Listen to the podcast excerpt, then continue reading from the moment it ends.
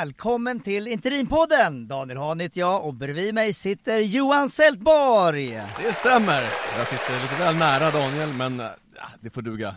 Var sitter vi någonstans Johan? Vi sitter på GoTo10 som ägs av Internetstiftelsen. Gratis är gott, men trångt.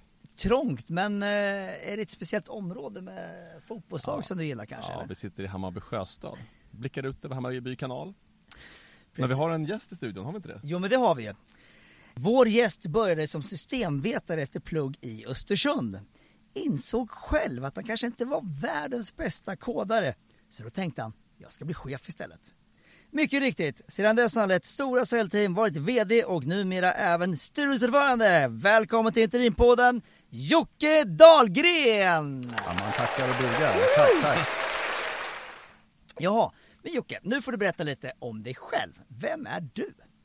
Ja, vem är jag? Som du säger, jag är ju en systemvetare och, och sen har jag haft en eh, ganska rolig och lite bråkig karriär fram till idag där jag faktiskt jobbar som interimare. Jag hjälper till med rekryteringar eh, tillsammans med en kollega eh, när man vill ha hjälp med det och jag sitter också som ordförande i ett bolag som heter Chess IT som levererar egentligen lösningar för att hantera automatisering och digitalisering. Till exempel hela processen från Lite till cash.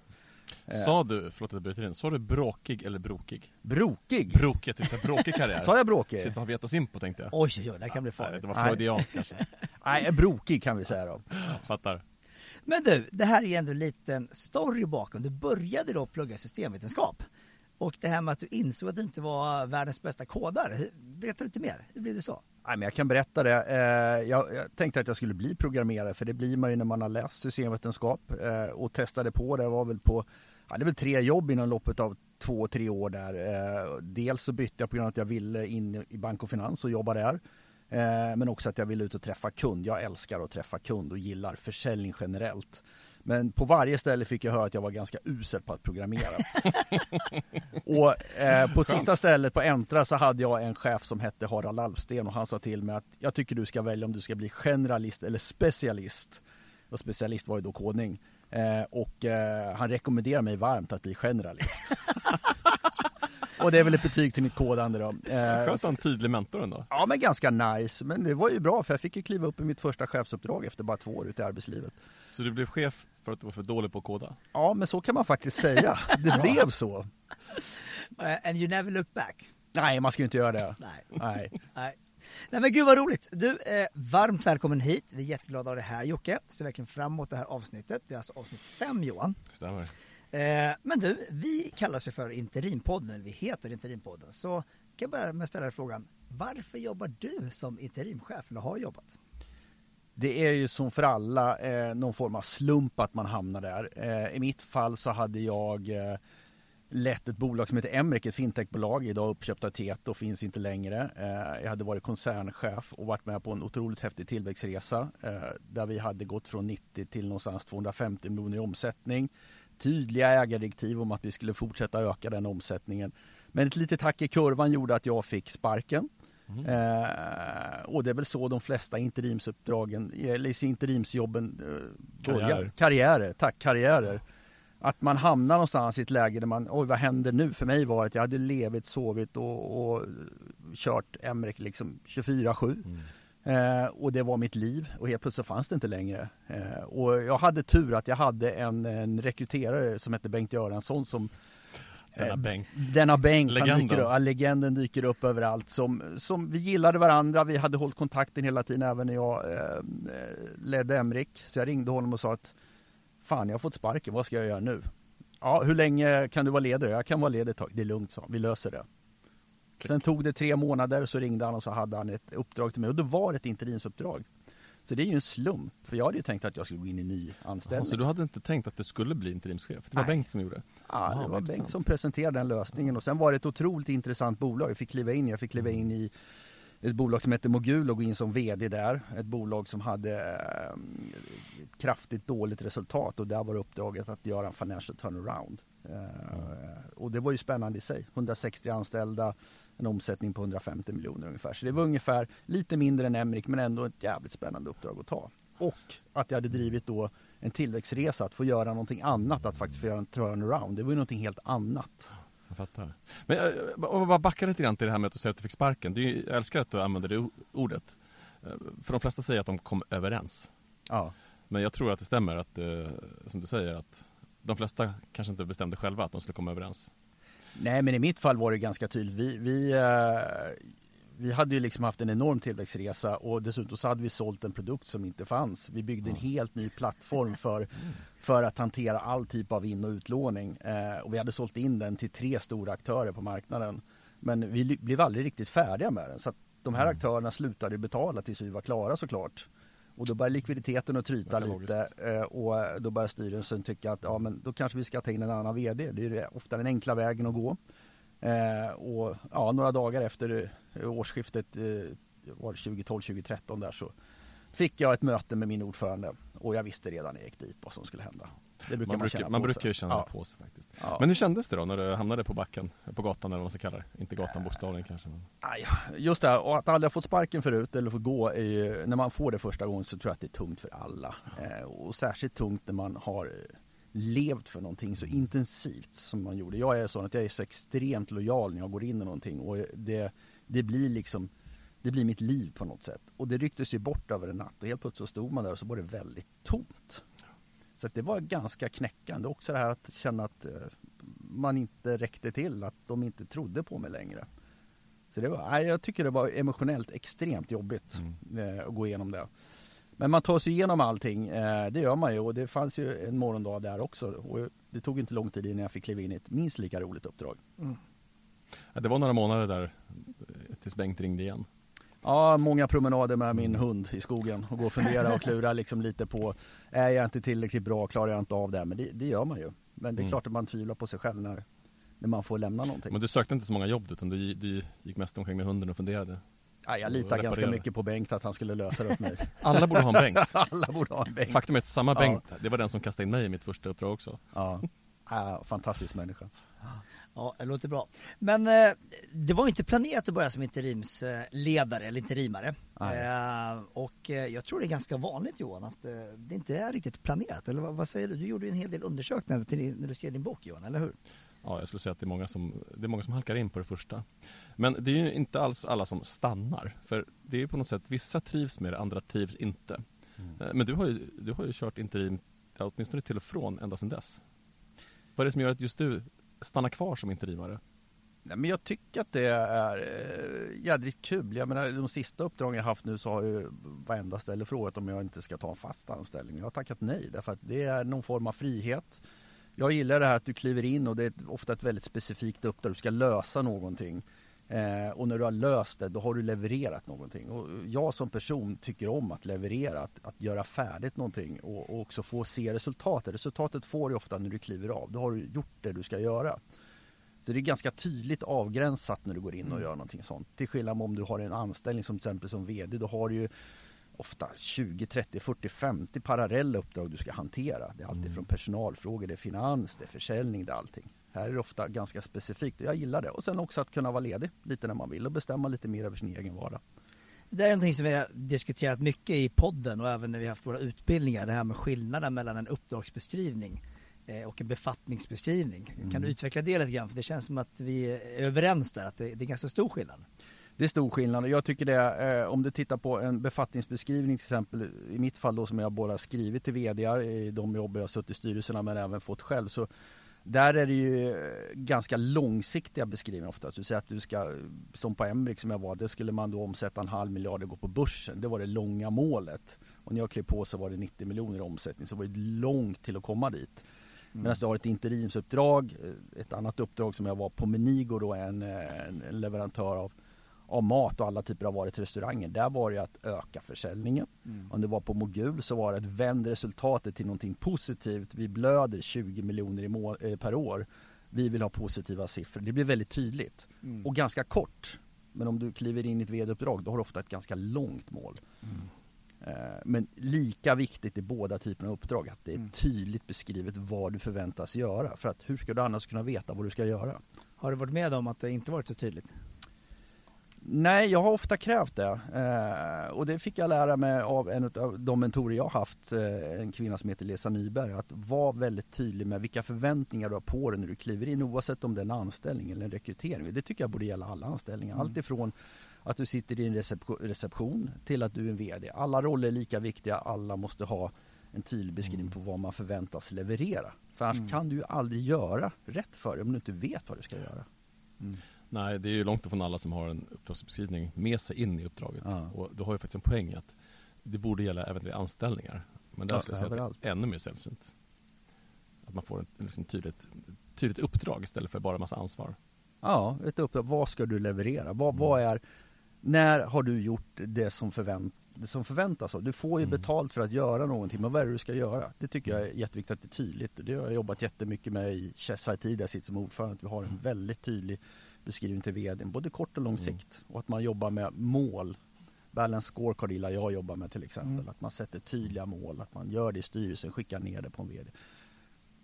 Mm. Du sa att du eh, blir tillfrågad ofta om du vill bli anställd, men ofta inte tar Men, men vid ett tillfälle har du blivit anställd efter ett interimsuppdrag. Vad var det som fick dig att stanna kvar där då? Ja men det var Mogul eh, och där hade vi ju vänt resultatet. Jag tror vi vände det till 6 plus på två år då, från minus 15-20 där någonstans. Eh, där var ju resan i sig att få omforma hela bolaget till någonting annat. Vi hade ju påbörjat den resan och jag hade ju sålt mm. in en idé till personalen. Så dels så kände jag att går jag nu så sviker jag alla de här hundra personerna. Liksom. Jag har ju lovat dem någonting. Sen var det jävligt kul också. Det var en rolig resa. Vi var ute på en framgångssaga. Vi hade mm. byggt någonting som var hållbart. Eh, kunderna kom till oss. Folk bara frågade om de fick bara jobba hos oss trots att det var ganska tufft med rekrytering. Så, vi liksom skapade en attraktionskraft som var rätt häftig. Kul. Och det var kul att gå till jobbet varje dag och det är väl kanske det viktigaste av allt. Mm. Men man är ofta överkvalificerad när man går in i interimsuppdrag och det är ju kanske främsta skälet till att folk inte vill de eh, flesta interimare inte vill ta anställning efter sina uppdrag. Men i det här mm. fallet så, låt, så kanske inte du var det? Eller, Nej, jag skulle säga att jag var helt rätt kvalificerad här. Mm. Jag, som sagt, jag hade lett ett fintechbolag. Där var vi 230 anställda. Här var vi 120. Storleken var ungefär densamma. Försäljningen ser ju ungefär likadan ut. Jag tycker att har man en vd-roll så är man ju jädrigt ansvarig i försäljningen. Och den kände jag också att den är ungefär densamma. Det är business to business. Det handlar liksom om att trycka på rätt knappar, att ha ett bra erbjudande, komma ut med och så vidare. Så att det var nog, ja, jag skulle säga att jag var nog rätt kvalificerad mm. där. Och, och det är lite ovanligt att hitta avancerade uppdrag där man inte är överkvalificerad. Om ja. det är ett förändringsuppdrag. Ja, men det, det, är nog bra att vara överkvalificerad. Jag menar, många uppdrag, mindre uppdrag jag tagit, där har jag varit överkvalificerad. Men då kan ju tillföra så pass mycket mer mm. värde. Och det är ganska ofta de uppdragen kanske är på 40-60 procent, men du kan leverera 100. Därför att du har med dig all den kompetens och erfarenhet mm. som man kanske inte annars får. Men eh, om vi kollar på alla uppdrag du har haft, är det någon typ av uppdrag som är favorituppdraget? Och då menar jag inte företag, utan mer kontext och själva uppdraget som sådant. Jag brinner för försäljning och affärsutveckling. Jag tycker det är skitkul. Jag brukar alltid hävda att det är bättre att vara street smart än, än lässmart till exempel. Mm. Och street smartness är ju väldigt mycket försäljning. Att vända och vrida, att skapa någon, någon form av attraktion. Och det handlar både kopplat till människor och tjänster och produkter. Och det jag tycker det är jädrigt kul att jobba med. Och sen är det ju otroligt häftigt när man väl sätter en affär. Eh, någonting man har jobbat länge för. Det blir så svart och vitt. Mm. Antingen så vinner du eller så förlorar du. Eh, och den känslan är ju faktiskt fortfarande än idag, trots att man börjar bli lite till åren, fortfarande lika stark. Har du haft så här ringklockor? Ja, vi har kört med ringklockor och vi har kört med tävlingar och allt sånt där ja. genom åren. Liksom så det, det, är ett av de uppdragen jag är på nu. Där har jag mot en säljare, jag har satt upp en liten tavla och så tävlar vi om avslut. Och jag tycker det är skitkul. Ja. Men det känns ändå som, eh, jag förstår att du gillar sälj och affärsutveckling för du har ju en otrolig energi. Mm. Och det brukar måste ju inte vara så såklart, men det brukar ju vara någon typ av framgångsfaktor.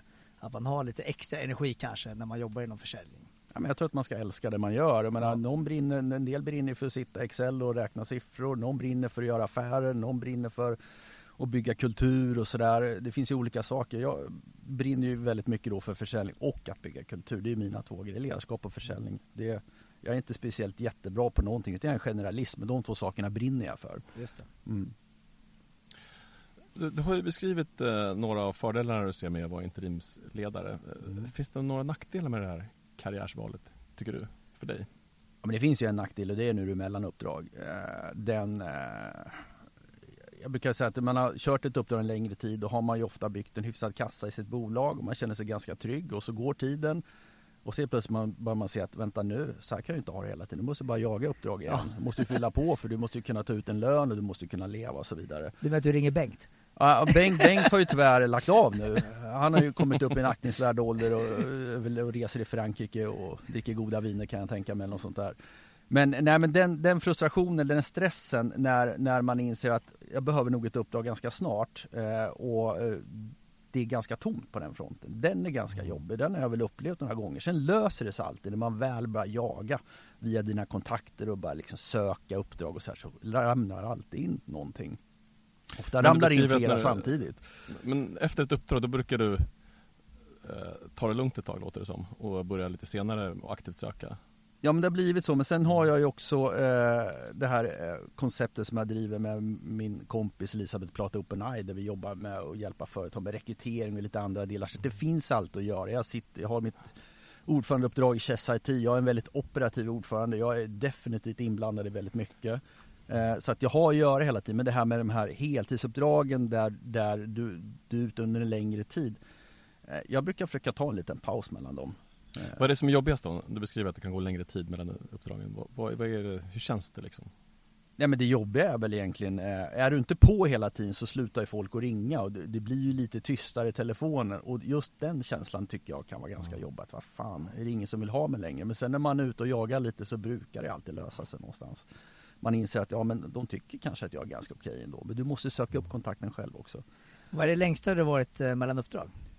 Jag tror att det är någonstans 69 månader som har varit. Jag förstår att det blir stress. Då kanske det blir en ekonomisk stress efter ett tag också. Ja men det blir ju det. Eh, Just det att hittar jag ingenting om, inom ett halvår, ett år, liksom så här, då är det tomt. Och det är Ja. klart den stressen är jobbig. Nu är det ganska lång tid. Men när månaden går så har det gått två månader till. Och nu har jag bara åtta månader kvar. Nu har jag bara sex månader kvar. Mm. Man sitter ju med någon form av egen liten likviditetsprognos där hemma för att få allting att gå runt. Sådär. Mm. Ja. Jag tror många känner igen sig det. Jag känner definitivt igen mig i det. Mm. Man vet ju inte. I maj varje år så vet man ju aldrig vad man ska göra efter sommaren. Det gäller ju Nej. att man eh, trivs med, eller åtminstone accepterar det, hittar sätt att hantera det. Och sen under sommaren så vet du att du har inga intäkter. Nej. För att eh, du exakt. fakturerar ju ingenting eh, när du har semester. Vilket du har ju en lön när du är anställd eh, när du har semester. Mm. När du är interimare så är det ju tomt. Det är noll Precis. kronor in.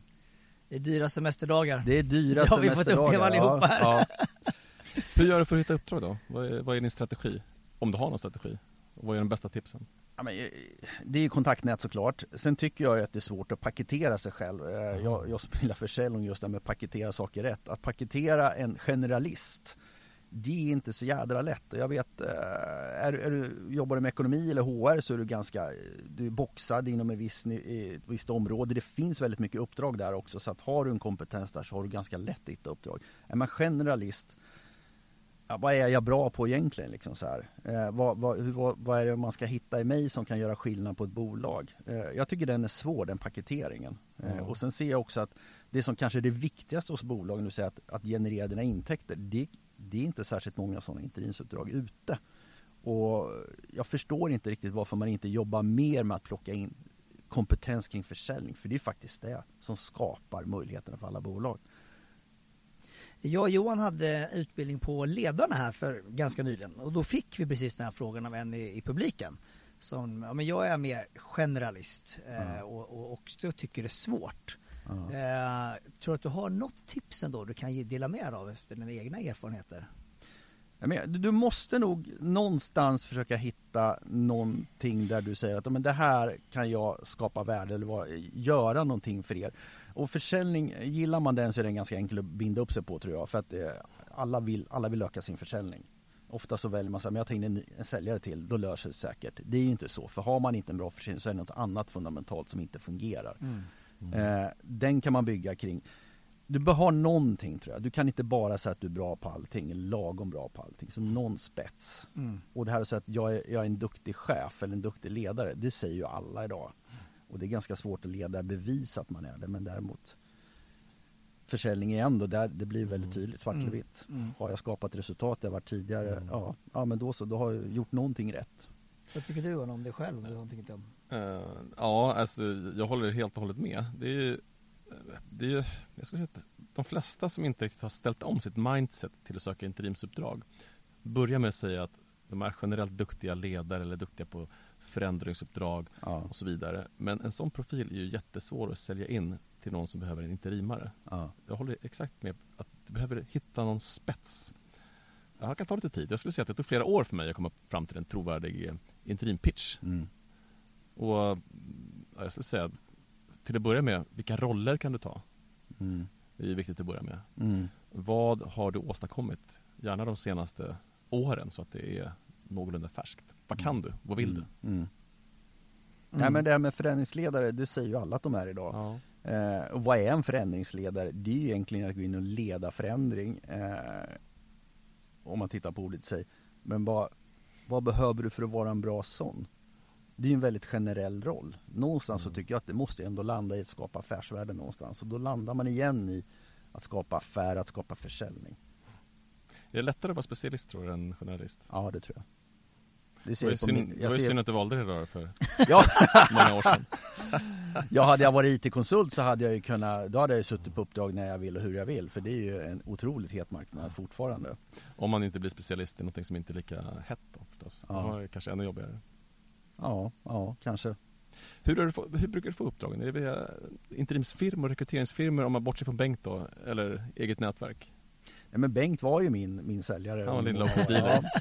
Eh, och, och i och med att han har slutat så vart det ju ganska tomt och, och det handlar om att bygga det här nätverket med de här firmorna som finns. Men då tycker jag igen, man går ut och träffar dem så ska man, ja vem är du? Och så är man den här generalisten och då börjar de fråga direkt, ja men vad har du för specialistkompetens? Och jag tycker inte att jag har någon specialistkompetens, jag är ju en generalist.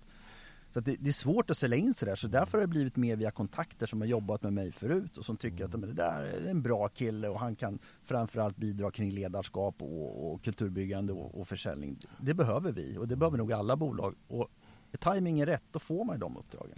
Timing är rätt och så belyser du hur viktigt det är att använda sina kontakter. Ja. Någon som vet vad du går för så du inte är ett helt oskrivet kort. Lite så du menar? Nej, det går, är du generalist och ett oskrivet kort då tror jag inte du får något uppdrag.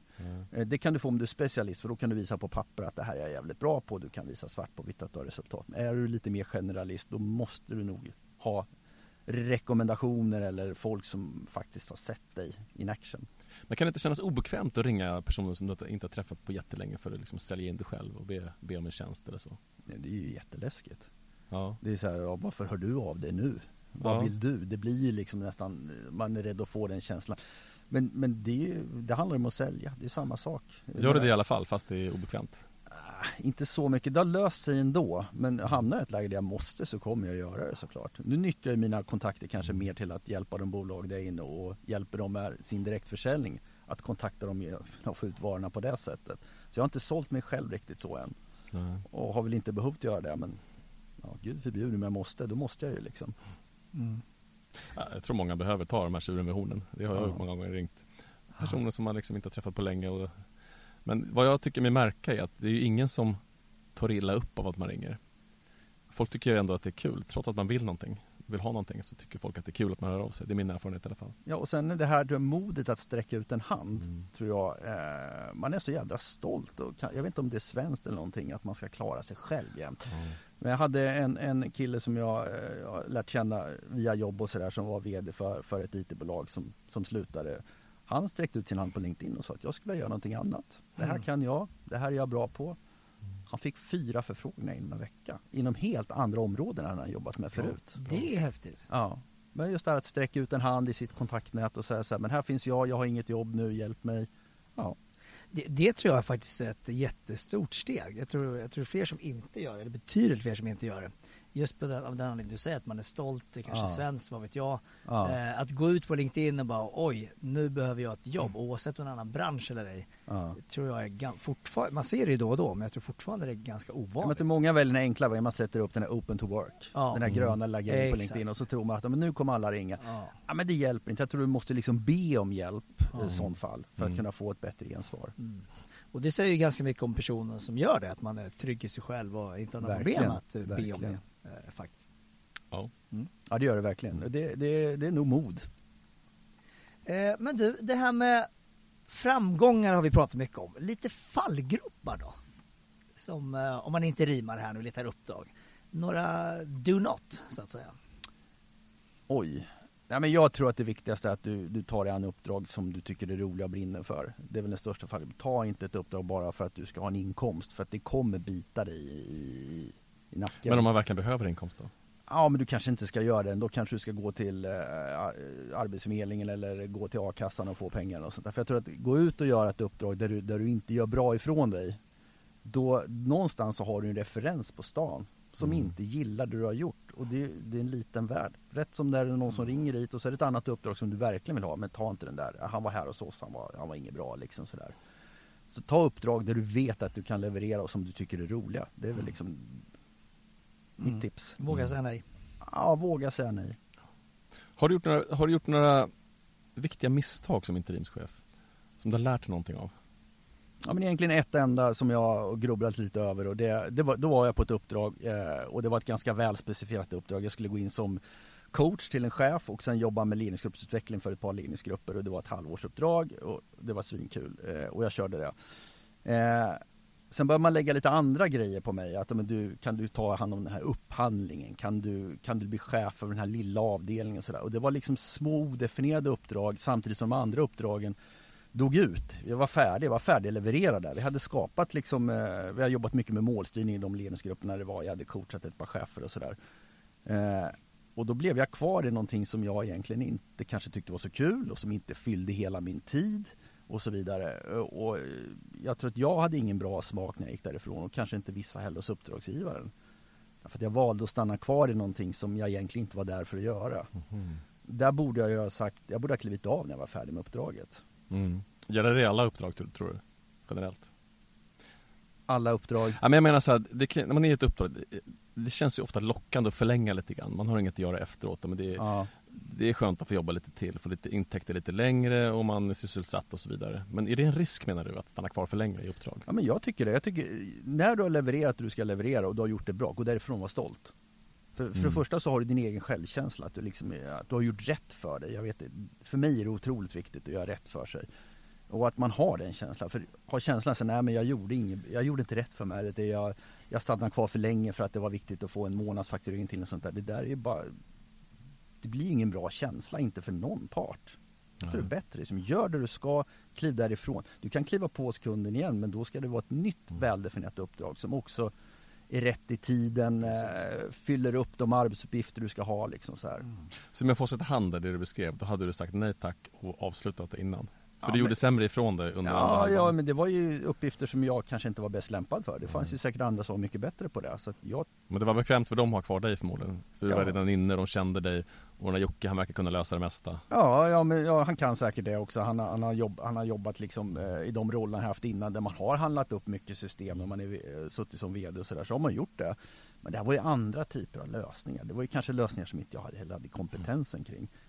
Att, Jag känner faktiskt igen det. Vi hade en liten upp- upplevelse när, jag, när vi diskuterade om jag skulle förlänga ett uppdrag och göra någonting annat. mm, Men då tänkte jag på faktiskt din historia ja, och så sa jag nej tack till det ja.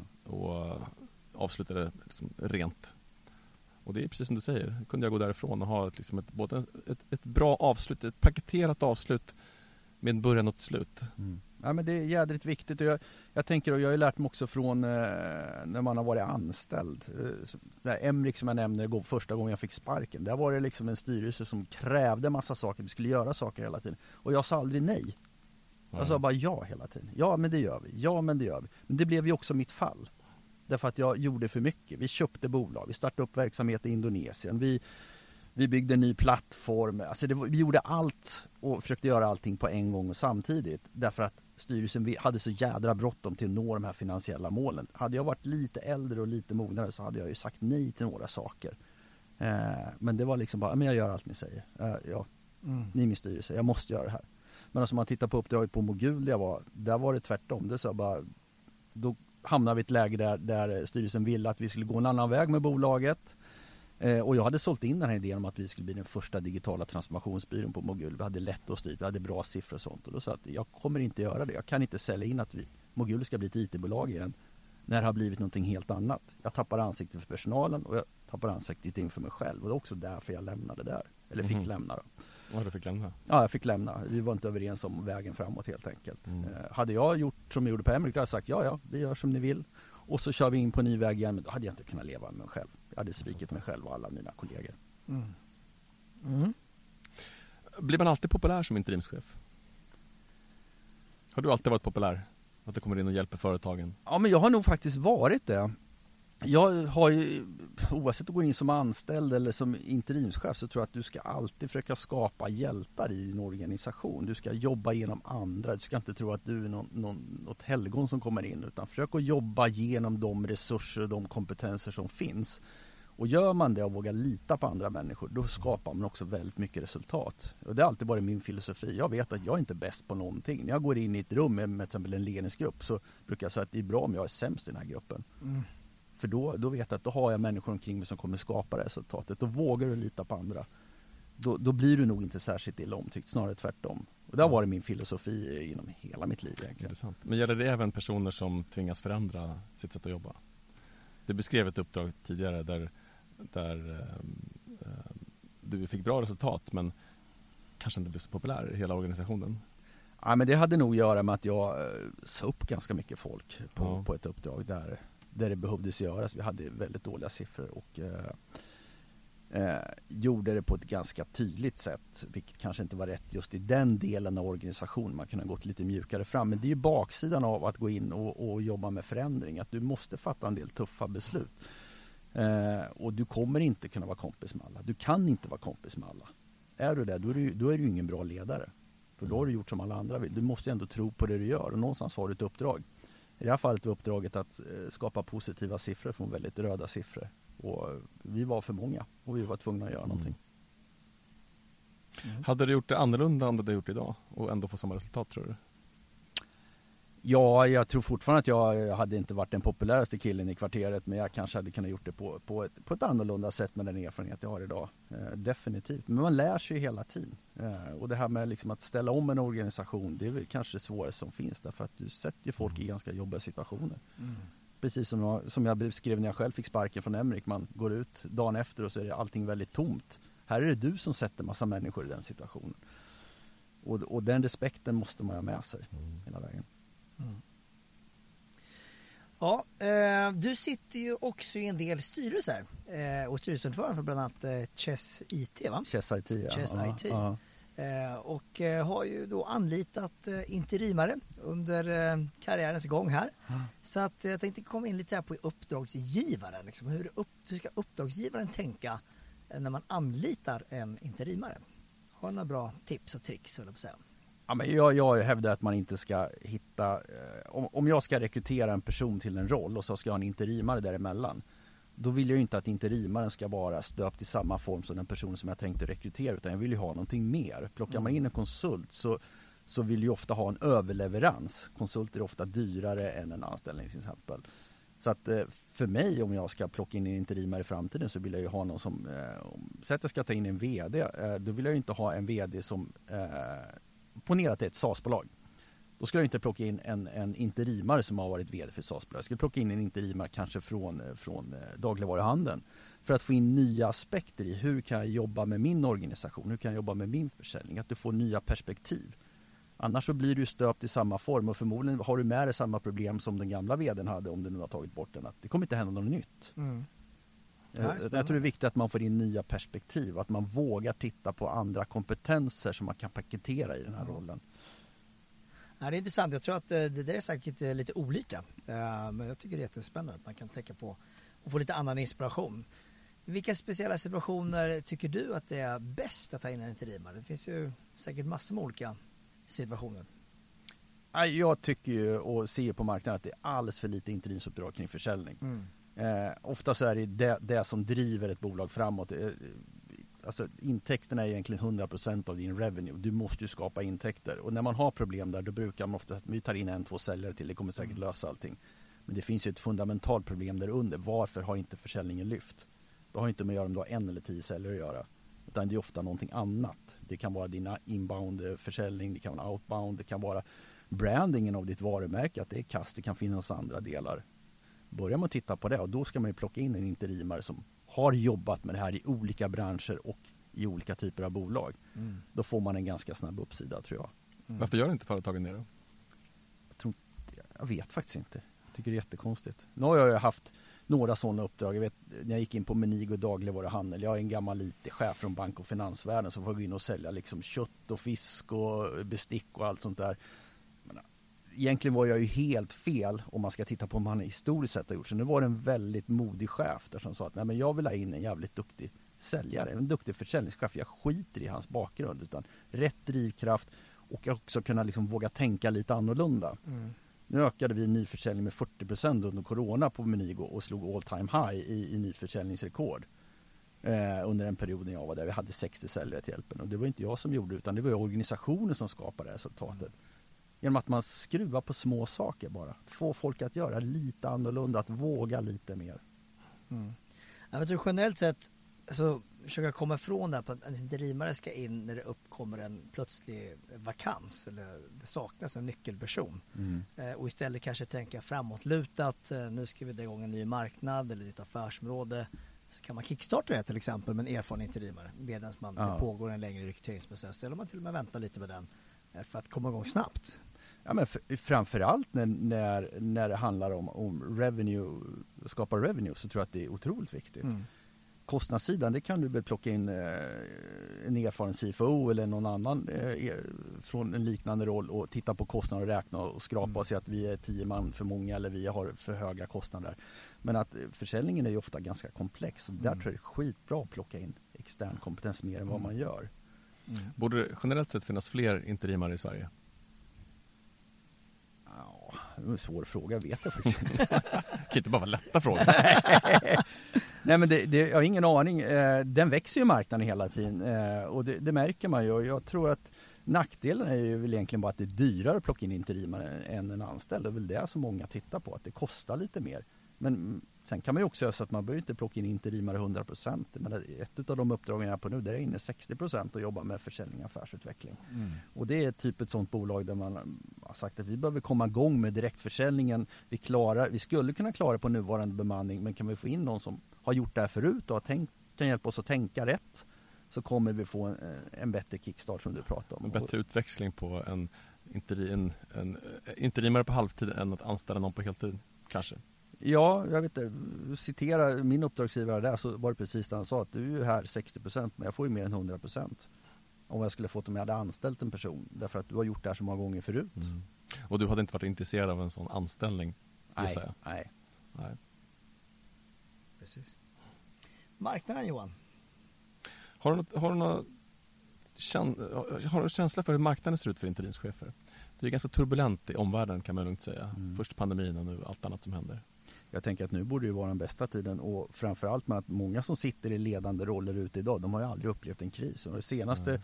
riktiga krisen var 08-09 va, tror jag. Mm. Eh, det är, ja, är det 15 år sedan. Mång, många gick i skolan då. Eh, det finns ju många äldre, väldigt erfarna chefer som har gått igenom eh, dot, vad heter millennieskiftet, då 08-09 sådär. De, de borde man ju låna in eller köpa in Mm. idag för att dra lärdomar av hur 17 parerar vi vår affär? Måste vi ändra affärsmodellen eller vår operations model vi måste ändra? Och oftast är det operations model du måste ändra, alltså driftsmodellen. Hur leder jag min verksamhet för att stödja den affärsmodell jag har? För den kanske inte riktigt håller eh, när det är tuffa Mm. tider. Det kanske varit jättelätt i goda tider. Ja, jag, jag tror att det är en eh, korrekt spaning. Vi på Interimakademin vi märker tydligt att intresset för att börja jobba som interimsledare är jättestort. Både bland folk som är mellan jobben och också folk som har en anställning intresserar sig mer och mer för det här för många nya sättet att arbeta. Men Mm. tror du att även efterfrågan kommer, kommer öka nu? Att företag kommer bli mer benägna att hyra in interimare? Det borde ju vara så. Jag tänker så att det kommer, borde vara ganska många chefer som kanske kommer ha svårt att, att parera med att man inte har varit med om det förut och det kommer finnas otåliga styrelser där ute och man kanske kommer göra en del skiften. Då borde det öppnas upp för fler sådana här interima lösningar tills man vet vad man vill ha i nästa skede. Men jag har ingen aning faktiskt. Kanske för att minimera risken också. Ja, för att minimera risken. I tuffare tider vill företag inte ta risk riktigt på samma sätt. Nej. Kan det vara en bra kompromiss att ta in en interimare? Ja, men jag tror absolut det och jag tror generellt sett i, i lågkonjunkturer så, så drar man ner kostymen överhuvudtaget. Mm. Eh, och speciellt när man är, jag har jobbat i en del större, eh, kanske nästan byråkratiska organisationer där man är helt fixerad vid, vid antal, vid headcount, så att antalet anställda. Ja. Eh, och det kan man inte ta in. Så att, eh, men däremot kan man ta in en konsult, eh, precis som du var inne på Johan. Mindre risk, eh, går att stänga av och sätta på, eh, ganska Mm, enkelt. mm. Eh, kanske till och med gå och dra på capex istället för opex om det är projektrelaterat till exempel. Exakt. exakt. Eh, och, och det påverkar. Så att, ehm, men det är svårt att veta. Men vi, vi, vi tror väl eh, med försiktig optimism för interimbranschen att, att den kanske eh, går framåt ännu mer under en liten lågkonjunktur. Jag, jag tycker ju det eh, och det vore väl ganska logiskt. Men det är sällan saker och ting är logiska så att vi får väl se var det landar. Ja. Ja, eh, hela ekonomin är ju numera helt ologisk i min värld. Men av alla de här nya som, som är intresserade av interimsjobbet, interimsyrket, har du något tips för hur man kommer igång om man, är, om man är, står inför ett vägskäl och funderar på att testa? Det beror, det beror väl dels på vart du är. Är du, är du i anställning så är det ju ganska svårt i och med att interim går ju väldigt fort. Eh, borde får man se en till att få förfrågan. sparken. Ja, får du sparken är det lättare. Då har du förhoppningsvis ett avgångsvederlag, 3, 6, 9 månader någonting sånt där. Och hur gör man för att få sparken då? Har du Man säger tips? nej till styrelsen. Ja, man säger nej till styrelsen. Eller man står upp för sig själv brukar jag säga. Ja. Sina egna värderingar är väl kanske det rätta. Men nej, men, men är, du- har, är du mellan uppdrag eller har fått gå, jag menar, då är det väl bara söka uppdrag. Hej vilt. Sätt, i- sätt ihop en bra CV. Hitta någon som har jobbat som interimare tidigare så att du får något mentorskap. För att, att, att sälja sig själv är fan det svåraste som finns. Sälja andra saker är lätt, men du ska bara paketera dig själv och, och bara skryta om dig själv. Då blir det ganska jobbigt. Vad är jag bra på? Man börjar tvivla och sådär. Så att, eh, ett tips är väl egentligen att skriva upp alla bra saker du har gjort i ditt liv. Lista upp det så att du får lite, lite gott självförtroende. För ofta finns det väldigt mycket bra saker man åstadkommit i, i sitt Mm. yrkesliv. Men man glömmer lätt bort dem. Ja. Eh, och sen att få hjälp att göra den här första CVn. Eh, Ja, vi får faktiskt många frågor från folk som vill ha hjälp med första CVt. ja, för Och den är läskig att skriva Ja. alltså. Vad är det viktigaste att framhäva i ett interim-CV, tycker du? Nej, men jag tror det viktigaste är väl att framhäva några saker som man har gjort bra. Jag, vet, jag har skrivit om min CV säkert hundra gånger. Mm. Jag skojar inte. Jag har hur många, hur många versioner som helst som ligger på min dator. Eh, och ibland så sitter man och skriver, ja just det, här, jag är en bra ledare, gjort bla alla jada jada. Jag tror det är bättre att vara konkret. Vad, vad har du skapat för resultat? Men Som I mitt fall så kan jag säga, ja men jag har gjort en tillväxtresa, gjort en financial turnaround. Det borde skapa intresse någonstans. Eh, jag brinner för försäljning till exempel. Ja men tryck på det här om du brinner för det. Så att jag har ett jädra driv kring det. För tar du in interimare så vill du också ha energi som kommer in. Då måste du ha folk som brinner för någonting. Du vill inte ha någon trött människa. Utan du vill ha energi. Och det kan du få från en 60-åring eller en 30-åring. Bara det är rätt saker man gör. Ja, men Mm. exakt. exakt. Ja, verkligen. Och så ska man inte låta sig nedslås kanske om man skulle råka få sparken. Du har ju faktiskt en gång sagt att du aldrig skulle anställa en VD som aldrig har fått sparken. För då är man antingen för medgörlig eller har aldrig utmanat sig själv ordentligt. Ja men det ligger lite i det. Jag, jag tror att det är en nyttig läxa, även om det är skitjobbigt när du får det. Du, du som jag sa, man, man, man blir helt nedslående och självförtroendet är i botten. Så någonstans så lär man sig väldigt mycket av det. Och jag lärde mig framförallt där att stå upp för mig själv och mina värderingar. Jag, jag tycker det är så otroligt viktigt med att bygga kultur i bolag och att HR-funktionen och själva HR-arbetet är så jädra viktigt i ett bolag. Det är inte alla styrelser som är där, de sitter mest och tittar på siffror. Då Mm. måste du kunna stå upp för de värderingarna. Mm. Och delar du inte dem, ja men säg det då och ta, ta risken, ta sparken. För mig har det faktiskt alltid varit viktigt att kunna ha integritet och stå upp för mig själv. Så Ja. jag har alltid sett till att ha en bra inkomstförsäkring. För då behöver man inte bekymra sig för den biten. Nej, och det är klokt. Det har jag också. Det är långt ifrån alla som har. Ja. Men eh, ett tips från mig till alla som är anställda, gå med, i en, gå med i ett fackförbund, för de har ofta inkomstförsäkringar. Nej, Sen, men jag håller med, det är jätteklokt. Jag har den också och eh, jag har inte behövt rycka den någon gång men eh, det är jädrigt tryggt att ha den någonstans. Så att man vet Ja, att jag bara sitter. känslan. Ja, Jag bara behöver känslan. inte- Ja. jag kan stå upp för mig själv, för jag behöver inte vara rädd för det här. Nej. För det är ju så, jag menar, eh, är du oense med din styrelse, med din chef, risken är ju ganska stor att du får gå. Om man inte drar åt samma håll eller inte har samma tankar om vart bolaget ska någonstans. så är det. Och det blir bara, blir bara vanligare och vanligare och vanligare. Eh, Vi gjorde väl handuppräckning vid ett tillfälle när vi körde en utbildning. Jag ska inte Mm. säga var det var någonstans. Men jag, jag tror att det var nästan 100% som hade fått eh, någon gång i sin karriär blivit av med jobbet. Mm. Ofrivilligt. Mm. Ja. Nej, men jag, jag tycker att man ska stå upp framförallt för sina grundvärderingar. De får man fan inte rucka på för det blir inget bra. Liksom, så här. Du tappar du tappar dig själv och du, du, är inte den du kanske vill vara mot din omgivning. Mm. Men det visste inte jag när jag var 35 kan jag säga, utan det har jag lärt mig när jag blev äldre. Nej, man önskar att man visste allt redan från början. Ja, ja. Men du säger att i början, att det är bra att ha en erfaren interimare som, som man kan fråga om råd och mentorskap. Jag hade inte det när jag började, så jag hade ingen aning om att man skulle ha en uppdragsbeskrivning och så vidare. Det var massa grejer som jag bara fick, massa klaver som jag fick trampa i själv. Mm. Um, om man inte känner någon, vad, vad gör man då? Hur, ja, men tips är väl att kontakta er. Ni jobbar ju med interim eh, nu. Ni har ju startat Interimsakademin. Ni har ju ett jädra nätverk. Ni borde väl kunna förmedla kontakter till erfarna interimschefer. Jag tror det är jättebra. Jag hade ju den här legendariska Bengt som jag kunde fråga i, i, vissa frågor. Eh, och jag använde faktiskt honom lite som mentor även när jag, när jag ledde Emrik i vissa tillfällen. Eh, Jättebra. Ja, men han var skön liksom mm. så här. Och sen hade jag ju min föregångare på Emrik, Lisa Nyberg också, som är en framgångsrik eh, ledare. Eh, så jag har haft två stycken som jag kunnat fråga om olika saker när man har känt att det, det har varit tufft mm. eller att man eh, kört fast eller sådär. Mm. Det räcker ofta med lunch så att man bara får liksom ventilera av de tankar man har. Mm. Det kan vara lite ensamt också. det är väldigt ensamt mm. när man, eh, när man, framförallt när man sitter på en vd-roll. Ja, jag kan tycka att det är ensamt att sitta på, på toppen specifikt, mm. eh, vd-roll som du säger, men ännu mer ensamt om man sitter där som en interimare.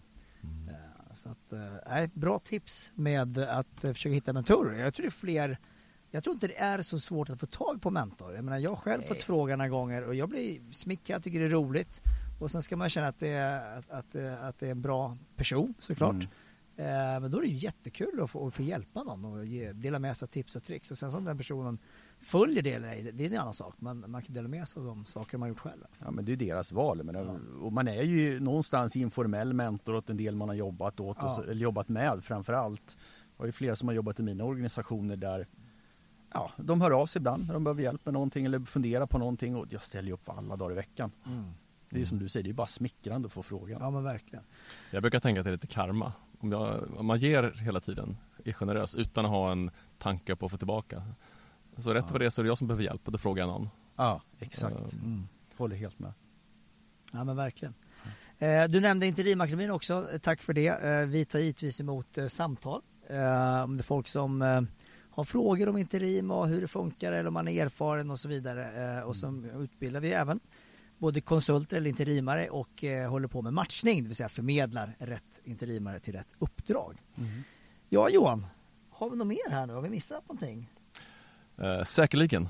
Men ja, eh, det tror jag också. vi fokuserar på det. Vi har fått ut väldigt mycket av den här intervjun. Eh, det är alltid spännande att höra en sån här eh, både en fascinerande karriär som helhet men också en person som inte bara beskriver hur jäkla bra allting går hela, hela tiden. Vi har fått ta del av lite grann av din smärta också, vad som är jobbigt med att vara interimare. Mm. För det är inte en dans på rosor. Det är perioder som, som är jobbiga. Mm.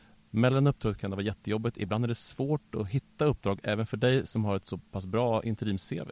Mm. Så är det inte alltid man vet exakt hur man ska göra eller lösa vissa situationer. Och ibland är det motigt i uppdragen. Det är viktigt att ha en nyanserad bild av det så vi inte bara försöker sälja in det här jobbet som att det är världens bästa jobb. För vissa är det jättebra, för andra är det tufft. Mm. För de allra flesta är det lite både och. Och det är så mm. jag tolkar ungefär dina känslor inför också. Ja, men ja, det, det, är verkligen så. Men när du väl hittar någonting du brinner för och du får gå in och göra skillnad, då är det otroligt häftigt. Mm. Men det gäller ju alltid livet i och för sig. Men här har du möjlighet att göra det flera gånger under en 3-5 årsperiod i och med att du kan välja olika uppdrag. Så du kan få de här kickarna om man nu är en kicksökare. Att ja. känna wow, för mm. fan vad jag gjorde det här bra, eller vad roligt det är. Ja, jag tycker själv att man får mycket kickar. Topparna är högre än i ett vanligt jobb. Ja. Sen kan dalgångarna vara lägre än vad det är när man är anställd. Men på det hela taget tycker jag, så är det ett betydligt mer stimulerande arbetsliv än att vara anställd. Ja, men jag kan hålla med. Det är häftigt. Verkligen. Joakim? Mm, det är jag. Jag får inte kalla dig för Joakim, det får bara din mamma igen när det är trubbel, eller hur? Ja, så är det ja. ju. Nu gjorde du det. jag, vad har jag gjort? Jag tänkte jag skulle lite nervös. och, det, och det funkade uppenbarligen. ja, jag kände direkt så här, det knöt i magen. Nej, men Jocke, stort tack för att du kom hit. Vi är jätteglada för att eh, du delar med dig av dina insikter, kunskaper och eh, stories som har hänt. Så att, eh, jättetack verkligen. Eh, och i vanlig ordning får ni lyssnare gärna mejla in till oss om det är några speciella frågor som ni vill ta upp eller om det är någon som finns eh, som vill vara med som gäst. Och ni kan logga in på www.interimakademin.se. Och därmed är det dags, dags för oss att säga hej då Johan. Eller vad säger du? Stort tack Jocke för att du kom hit och stort tack Daniel för att du är min ständiga poddparhäst. Du sitter lite väl nära mig men eh, det står jag ut med. Ja, Jag tycker det är mysigt att sitta bredvid Johan. Tack för att du finns Johan. Så, Ja, och jättekul att få komma hit. Tack så hemskt mycket. Ha en jättebra dag alla. Tjena tjena! hej då!